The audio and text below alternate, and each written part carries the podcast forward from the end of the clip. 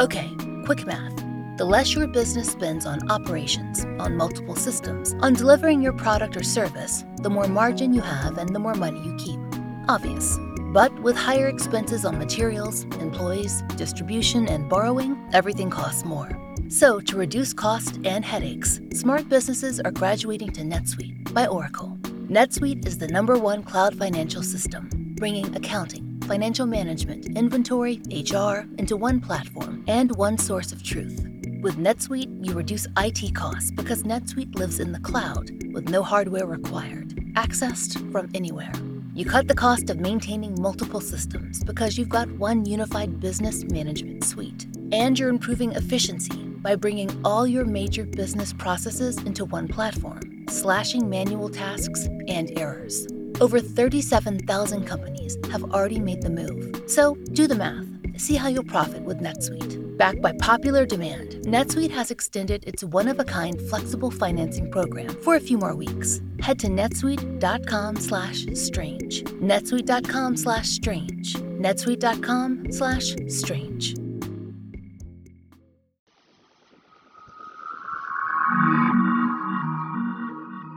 I'm Laura Norton, and this is One Strange Thing, the show where we search the nation's news archives for stories that can't quite be explained.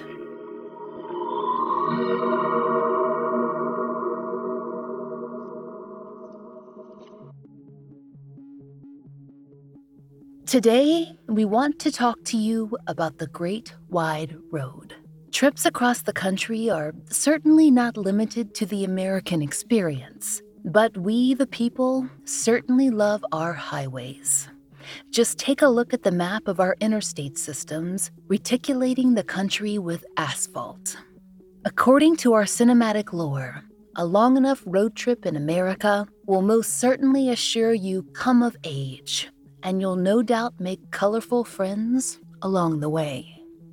You will also run into a man in overalls somewhere in the Ozarks, and inexplicably and, let's be honest, unfairly, win a rap battle halfway between Austin and Los Angeles. We don't make the rules. In any case, from the freeways to the highways, while some are rather, well, bland or just irritating in the why has no one maintained this since Y2K kind of way? There are many American roadways that have distinct personalities and even their own accompanying lore. Everyone knows about Route 66, of course. It's famous for being a pop culture mainstay. Songs, movies, but in certain paranormal circles, there are other attractions to be sought along its way. According to the Travel Channel, quote, there are at least 100 different places along the highway that are rumored to be sites of paranormal activity. Quote, including the Hotel Monte Vista in Flagstaff, Arizona, where a phantom bellboy knocks on guests' doors at night, to the mysterious spook light, an unexplained orb that appears in the dark sky over Quapaw, Oklahoma, which, by the way, made an appearance on this very podcast, to a theater in Albuquerque, New Mexico, plagued by a mischievous little boy who died there in the 1951 boiler explosion. mischievous and boiler explosion are not words we usually associate with each other, but okay. And then, there's the perhaps less nationally famous but very interesting Route 44 up in Massachusetts. Locals claim, at least according to local radio station WHOM, it's the most haunted roadway in the country.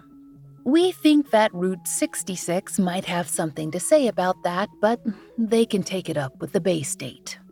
Anyway, without getting into the related story of the Bridgewater Triangle, We'll be getting into that tangly topic on a later premium episode. Route 44's claim to fame seems to be a red headed hitchhiking ghost. Per WHOM, this spirit isn't content to stand along the roadside and just frighten drivers. He wants to ride. And if you're unlucky enough to pick him up, well, the stories of alleged encounters are enough to make us stop driving at night altogether. WHOM wrote that, quote, one woman's car battery died shortly after stopping to pick up the hitchhiker, who disappeared while going for the handle to open the door. Granted, he couldn't be seen, but the woman heard the man laughing after he disappeared. And, in another case, quote, one witness saw the man appear in the back seat of his car through the rearview mirror. As if not seeing someone appear randomly in your back seat was bad enough, the car's radio started to scan through stations at a very loud volume that shook the car. Reportedly, this witness could hear the hitchhiker's laughter long after the shaking subsided. We assume he may have broken local speed limits as he left the area. And, of course, strangers, there's always Route 666. No, that's not a joke.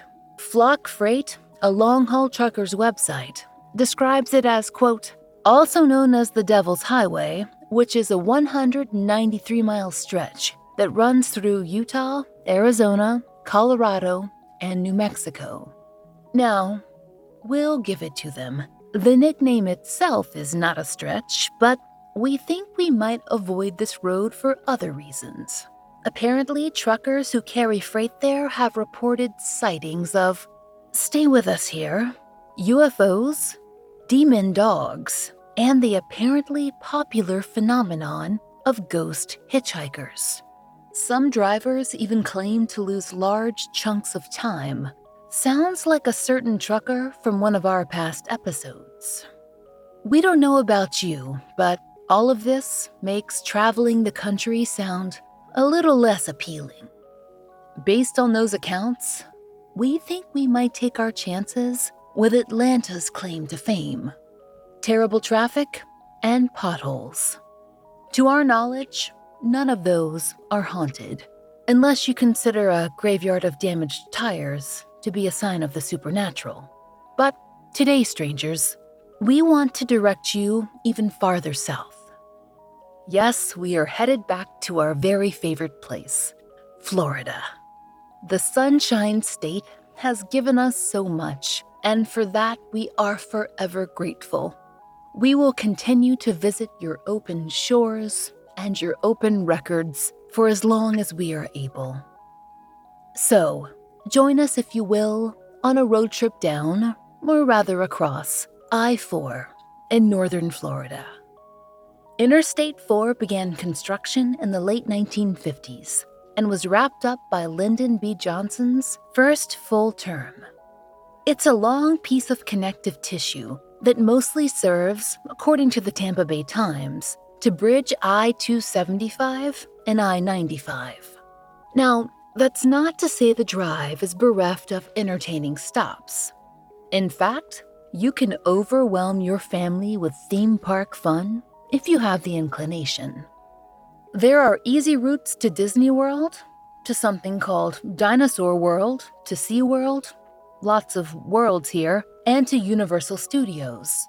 There's also something called the Holy Land Experience, where, as the Tampa Bay Times explains, you can, quote, watch Jesus crucified six days a week, which sounds very different from a visit with Mickey. In any case, even with its attractions, I 4 can run for long stretches without much happening.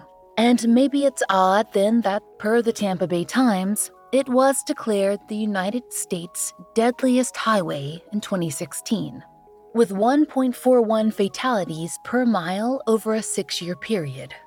That's all 132 miles to be exact. Then again, maybe it's not so odd that all of these crashes would occur. Perhaps the long stretches of nothing through rural towns and then the press of exchanges toward excitement, the shift from distractions to attraction, could explain this but the accidents have certainly been marked. Fox 13 reported that, quote, on the very day that I 4 opened in 1963, a shrimp truck jackknifed, killing the driver. And that was just the beginning. And strangers. There's a quarter mile or so of I 4 that seems to be particularly treacherous. It's difficult to assess the total number of accidents that have occurred there, but Fox 13 reported that the number is estimated between 1,500 and 2,000. Now, it's an approach to a long bridge over water, and any major change in terrain might be cause enough for accidents. But, well, there's always a little more to the stories we dig up, aren't there? The short portion of I 4 is in the town of Sanford in Seminole County, on the way to the St. Johns River Veterans Memorial Bridge. That bridge connects the edge of Seminole to the next county over, Volusia, and the next city, DeBary. You stay on I 4, of course, but we're only interested in one side of that passage today. We won't get all English lit grad student and start up about bridges and liminal spaces because, well, it's already been a very long year and it's only May. For our purposes, let's focus on the Sanford side of things, because that's where it all began, and, allegedly, where it keeps on happening. According to the news press, Floridian author Charlie Carlson, he calls this particular stretch of I 4 the Dead Zone. And that's not just a morbid nickname due to all the accidents that have occurred along the way. It's also an area known to cause issues with mobile phones and other electronic devices. According to the Orlando Sentinel, drivers often complain that calls drop, map apps, and before that, old school devices like in car satellite navigation and the like cease working while they're driving toward the St. Johns River Bridge. We couldn't find any reports about when service is restored precisely and there are certainly complaints about other areas of I 4. Honestly, it seems to be a bit of a mess, but the biggest dead zone we found mentioned on the internet was certainly in Seminole. And there have been numerous theories put forth about why that might be the case. Is it the water? The comparatively rural location? Well, one commenter on the Weird US website had a thought. Kiri wrote that, quote, One explanation that you haven't considered for the dead spots, like the one on I 4, is limestone deposits close to the surface. My grandfather, an engineer, tells me that limestone absorbs radio waves. I have found personally that many of the local spots where I lose my cell phone signals have large limestone deposits. Anyway, it's something to consider. It certainly is. Limestone could be an obvious answer to the more mundane, if serious, and sometimes tragic occurrences in the I 4 dead zone. Maybe it could explain sudden blasts of CB radio static that long haul truckers have reported and Atlas Obscura has gathered. But there are other things. But let's not get ahead of ourselves.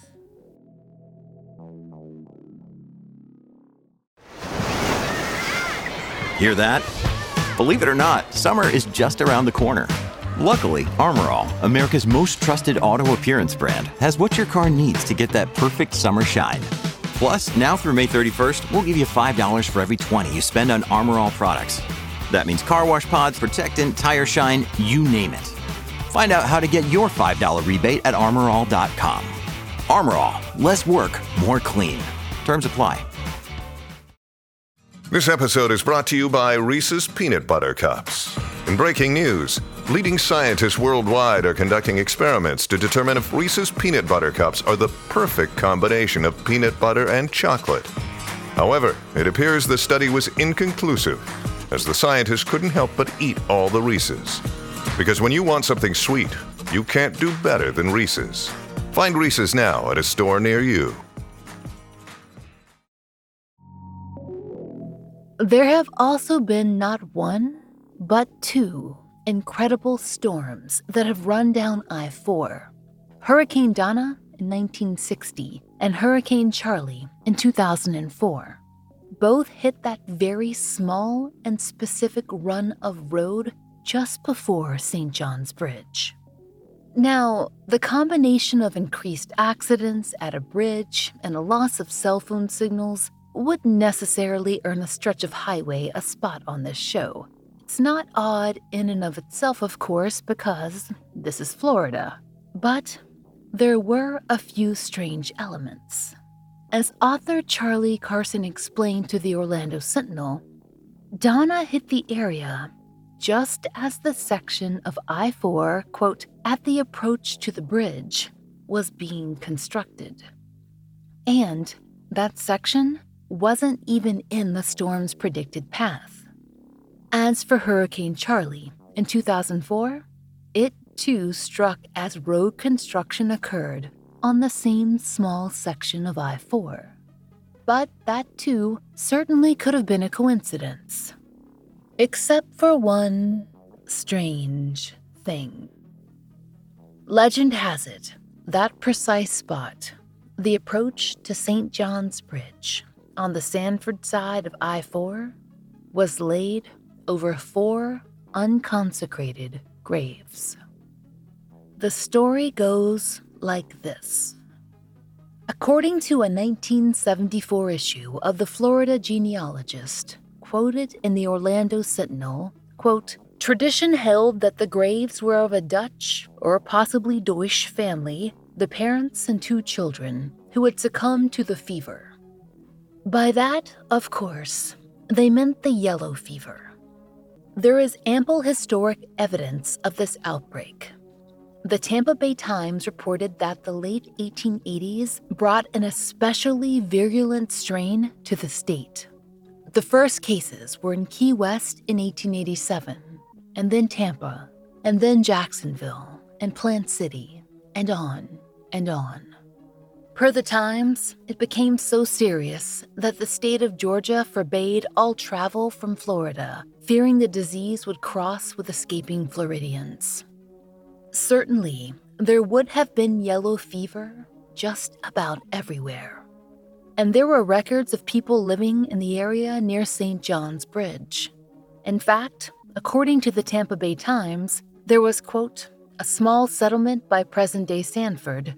Their priest, who was visiting Tampa, couldn't make it back in time to administer the last rites because he too fell ill from the fever. So, the four victims of the sickness were buried, and their graves were eventually paved over. And then, as Fox 13 would report, drivers on that stretch of disturbed highway would go on to see strange things orbs of light, white horses that appeared and disappeared, the hurricanes that touched down precisely when construction disturbed their graves, the crashes. But still, Sounds pretty apocryphal, right? Well, maybe. Except for Charlie Carlson. Remember him?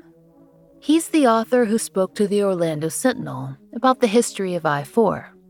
He knows quite a lot about the area. You see, all that land, it used to be his family's farm. And on that farm stood four graves. As Charlie told reporters, people need to recognize they're driving across the dead. He's pretty certain about it, considering that he saw those graves himself. And he knows more of the story, too. He told it to the Orlando Sentinel over a series of articles. And while Charlie Carlson is the author of a book called Weird Florida, let's be clear all of this occurred when he was just a boy. Charlie Carlson recalled that, as a child, his grandparents, the Hawkins, had farmland that stretched alongside Lake Monroe.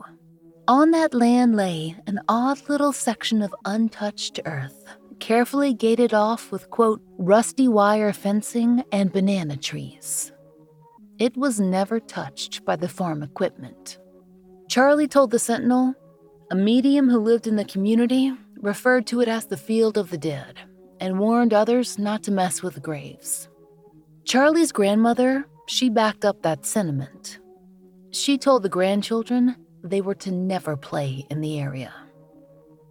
Of course, the children didn't listen. Now, they didn't disturb the graves. Uh, they never would have. But, as Charlie explained to reporters, when I was little, I remember putting flowers on the graves. We were always taught to respect the dead and burial places of the dead. You don't mess with somebody's resting place. Per the Sentinel, it was impossible to make out the names of who'd been buried there. The Florida weather was at work, but the graves themselves were still clearly delineated in the ground.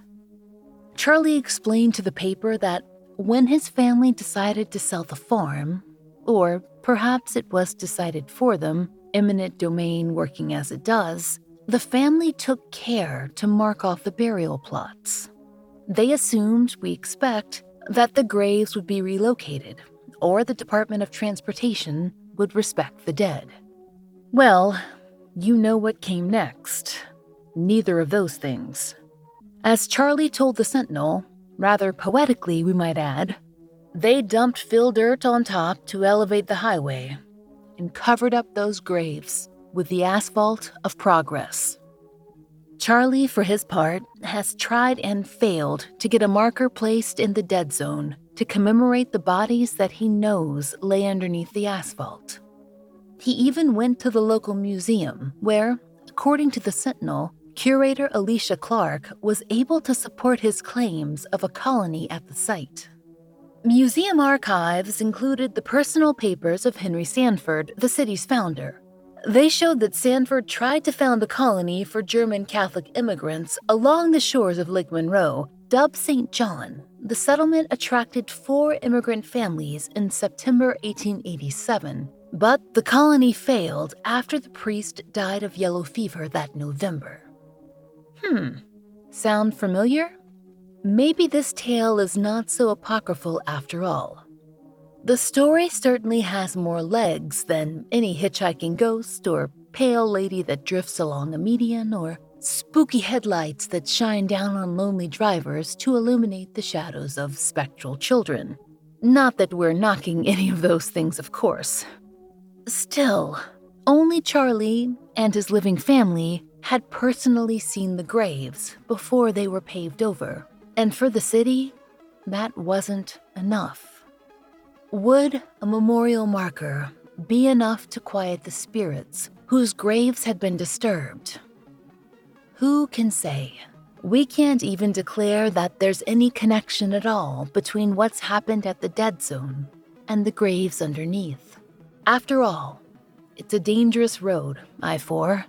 But could it hurt to follow through on Charlie Carlson's suggestion? After all, as the news press pointed out, he's the one who coined the term the I 4 dead zone in the first place. Charlie obviously knows a thing or two about it. Because we might explain staticky CB radios and drop cell phone calls with a bit of limestone, but those white horses we mentioned that seem to appear and disappear just around the bridge? According to Fox 13, they're often at the lead of spectral funeral processions. Seems like a fair sign that something or someone, maybe four someones, might be lying restless underneath all that asphalt.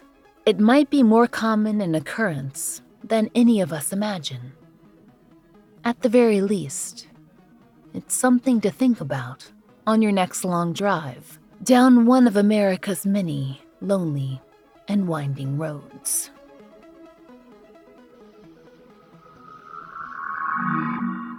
We hope you'll join us next time for another real life story from the fine print of America's local papers.